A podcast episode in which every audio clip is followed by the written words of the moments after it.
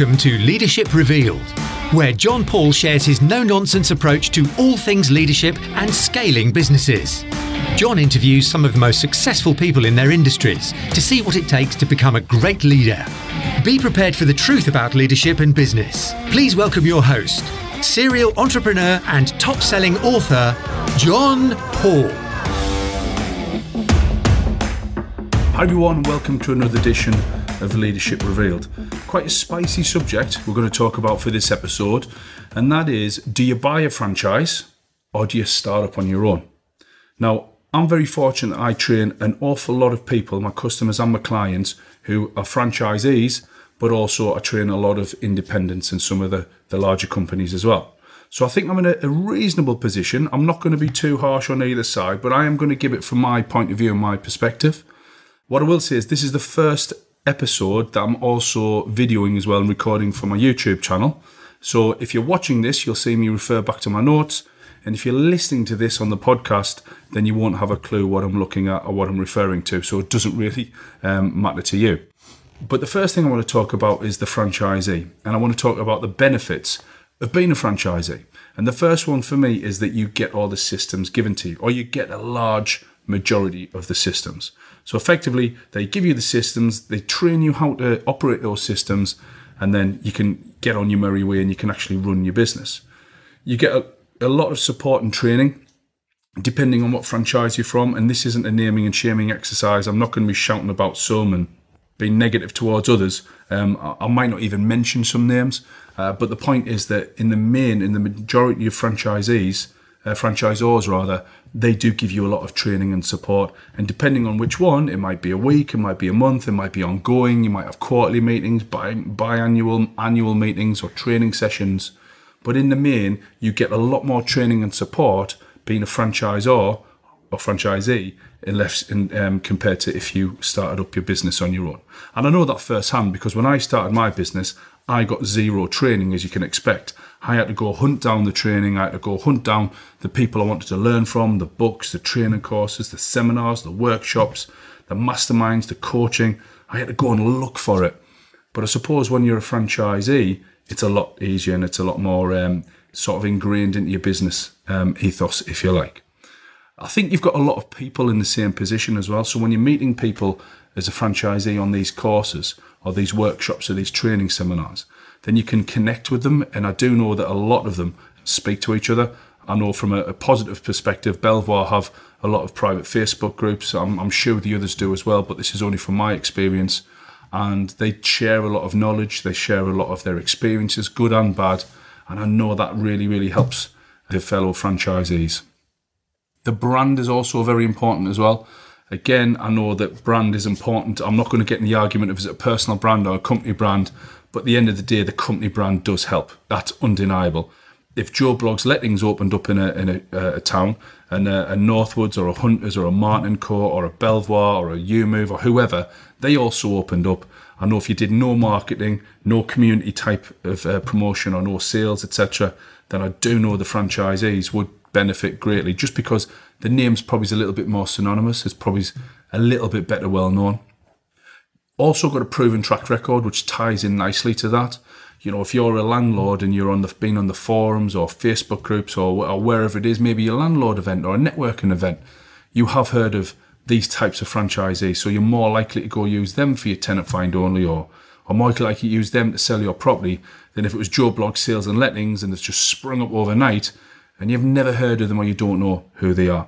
So I think there's a lot of pros about being a franchisee as well. But you know, we've also got to talk about the negatives as well, and we've got to be brutally honest about it. Some of you may agree, some of you may disagree, but that's the beauty of freedom of speech and choice. We've all got our own opinion. One of the cons, and again, this is speaking firsthand, and I'm not going to name names because I think it's unfair, is whilst the support can be good, it can also not be good as well. Now, I know some support is better than no support, as in you're getting some support from the franchisee or franchisor, but sometimes you are paying for stuff and you're not getting fair value back. And that can be very disappointing because coupled with the support not being very good is you do have to pay a license fee, a franchise fee to be a member of that franchise. And that can vary. The lowest I've heard is 10%, and I have heard of one as high as 30% of your turnover. Not your profit, your turnover. So therefore, you could actually be losing money, but you still have to pay an element of your turnover to the franchisor because you're using their brand, their systems, their support, or whatever it is, which can be a bit of pill to swallow because effectively it's your hard work, it's your hard graft, it's your late nights, your early mornings, and yes, you are using their name, you are using their brand, you are using their systems, their training development, sometimes their marketing, which I'm going to come on to in a second. But 30% of your turnover, I think, is incredibly unfair. Um, I don't know a single brand in the UK that should be able to say that all of the the income and the turnover and the, the revenue generated from you, 30% of that effort and time is down to our name above the door. I think that's ridiculous. But again, that's that's not up for me to uh, to sort of persuade you. I think one of the cons as well is um, you're very tied in. You're not allowed to do a lot of things without the uh, the say so from HQ. I do know when we've looked at trying to acquire businesses, and some of them have been franchisees. Um, it's been very very difficult trying to deal with a franchisor. We've wanted the book. Obviously, we're not. They're not allowed to sell the book.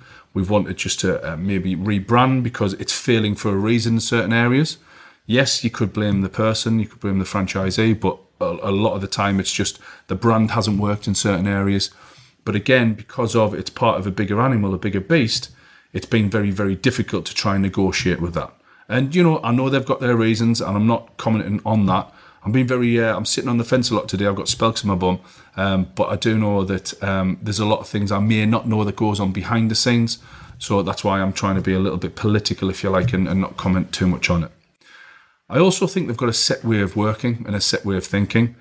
From dealing with a lot of franchisees over the years, I do think that they are quite set in their ways in terms of sales and marketing, Facebook advertising, the way they train the staff as well. That's why a lot of the franchisees are coming on my courses and other industry trainers' courses to try and glean that little bit of information that can help them push their business further on. When in actual fact, there is an argument to suggest that they should be getting that off the franchisor because that's what they're paying for.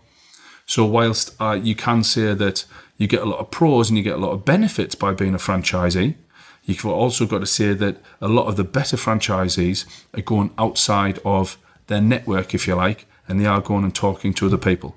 I mean, we have literally had, I can, off the top of my head, before I did this, seven different types of franchisees uh, I've trained over the past. Either they're currently on my mastermind and my coaching, or they have been in the past.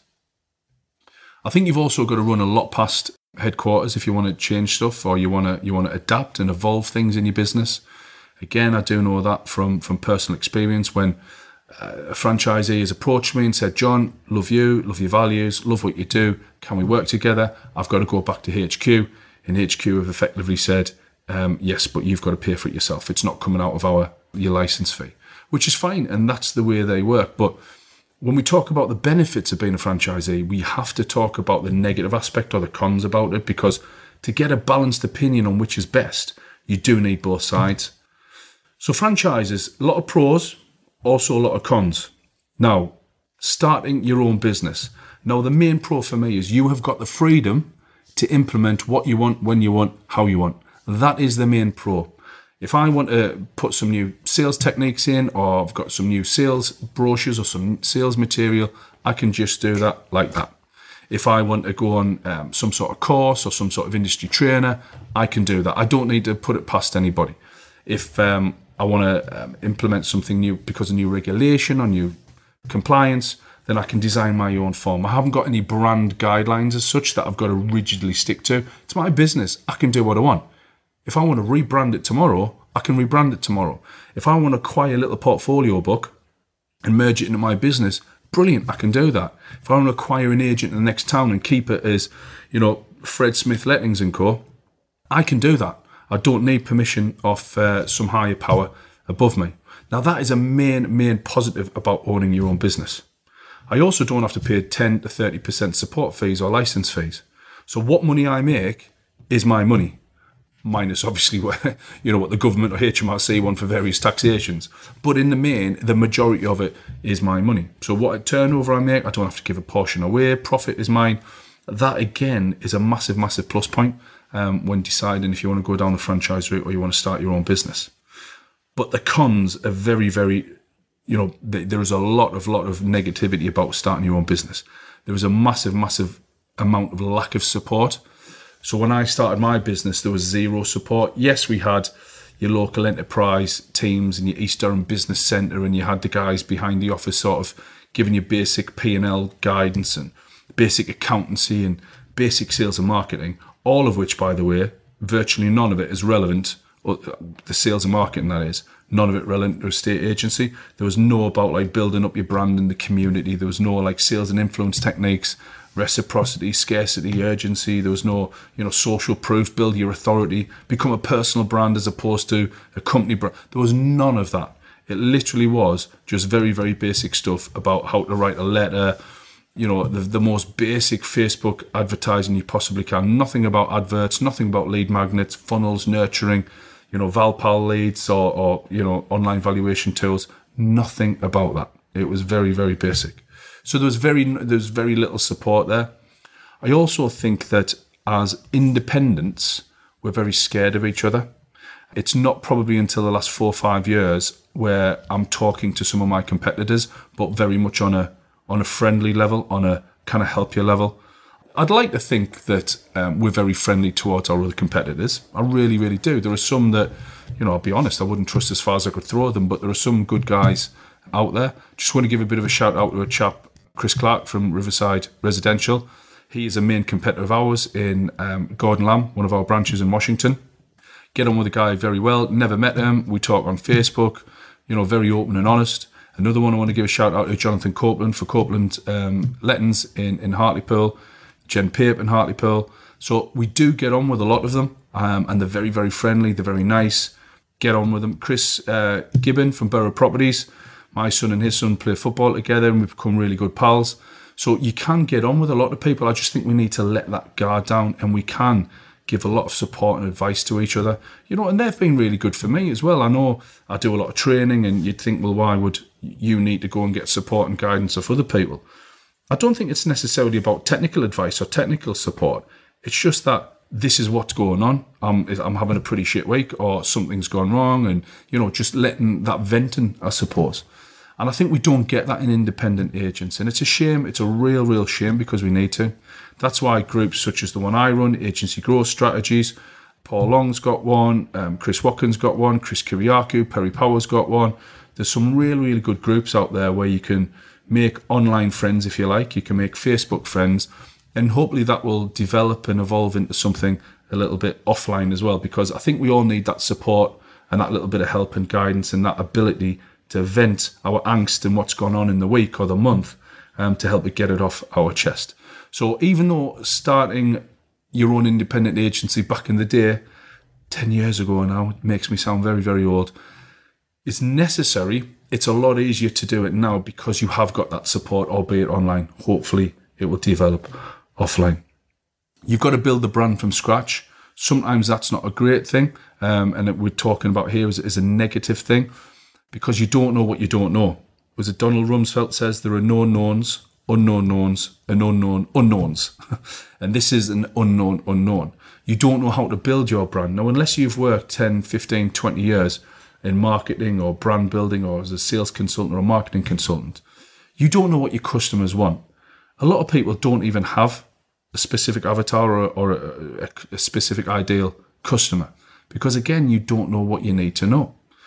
Looking back at how we operated when I first started, it's pretty embarrassing. It's pretty shocking. We didn't. We took on business, LHA type properties, which brought its own problems. We brought on shitty landlords, which brought their problems now we're a little bit more specific and a little bit more choosy who we want to work with. And we're in that very fortunate position where we can say, no, we don't need your business. We're going to move on. Thanks very much. But I think you're better suited to, to some sort of your cheap agent. and it's definitely not us. So again, you've got to build that brand from scratch. You've got to find out where you want to fit in the market, where who your demographic is. And it's very, very difficult as opposed to, I suppose, when you've got a franchisee um, when you are a franchisee and you've got a franchisor telling you this is who you need to go for, this is the type of help and development we're going to give to you to try and attract and market to that avatar. You don't get any systems when you start off. The first two years or three years when I started in business, um, we had zero systems. We didn't know what we were on about. We didn't know how to operate the business. And again, I'm probably the point not not not not not not one percent who who love designing systems and really sort of delved in the the microscopic element of how to build a, a systemized business. And yes, it's stood us in really really good stead. We've got seven branches coming up to ten branches. We'll have sixty staff in the next couple of weeks. You know, we'll sell 500 houses a year. We'll, you know, whatever. That's great and that's very systemized, but it always wasn't like that. And again, I'm the 0.001% of people and agents who can do that. I am definitely the outlier rather than, um, you know, the norm, if you like. But in the main, it was even for us, it was very difficult back in the day, back in the beginning. And we lost a lot of business and made a lot of mistakes and probably paid off a lot of landlords and tenants um, because we didn't have those systems. So you've got to weigh it up, guys. You've got to weigh up is it worth being a franchisee or is it worth starting your own business? Now, the majority of franchisees are pretty decent, if I'm honest. But again, a lot of the people I speak to, and this is only on personal experience, say, I'm really, really paid off. I'm sick of being a franchisee. And that is the fact. A lot of the independents I speak to, they say, I wish I had a lot more support and I wish I had a lot more training. So I think it's a bit of a yin and yang. There's pros and cons for both sides, and you've just got to weigh it up. You know, the support and the existing support and the existing brand versus the cost and the lack of freedom. So, you know, you've also got to look at the type of person as well. Is being a franchisee, is that because you're a bit less confident? You're a bit less safe? Sorry, you, you want you want safety. You're less risky. You're a bit more of a bear, if you like. That you want that support, that safety comfort zone, as opposed to going out and starting your own brand, you're a bit more bullish, you're a bit more confident. Maybe you're a bit more experienced in business. Doesn't necessarily mean you're a better agent, by the way, guys. And I'm not saying one is better than the other. I'm just being very honest, in my opinion, that you know you want that safety, you want to be um, that support and that that safety net cast over you and your business. That if you had an issue and a problem, you can very much phone up the franchisor and say, "Look, guys, what can I do? How can you help me?" So, very interesting episode, very interesting podcast, in my opinion, about that franchisees and, and owning your own business. But look, let me know what are your thoughts on it. If you're not a member of the Agency Growth Strategies group, pop along. And you know, I'll be putting a um, uh, I'll be putting a post up over the next couple of days and weeks about this when this is actually released into the group. So let me know your thoughts. You know, type in the comments. Are you a franchisee? Have you started your own business? Do you wish you started the other way around? Are you a franchisee and you wish you started your own, or are you an independent and you wish you joined a big franchise? Or so, thanks very much for listening, guys, and we'll see you next time on Leadership Revealed.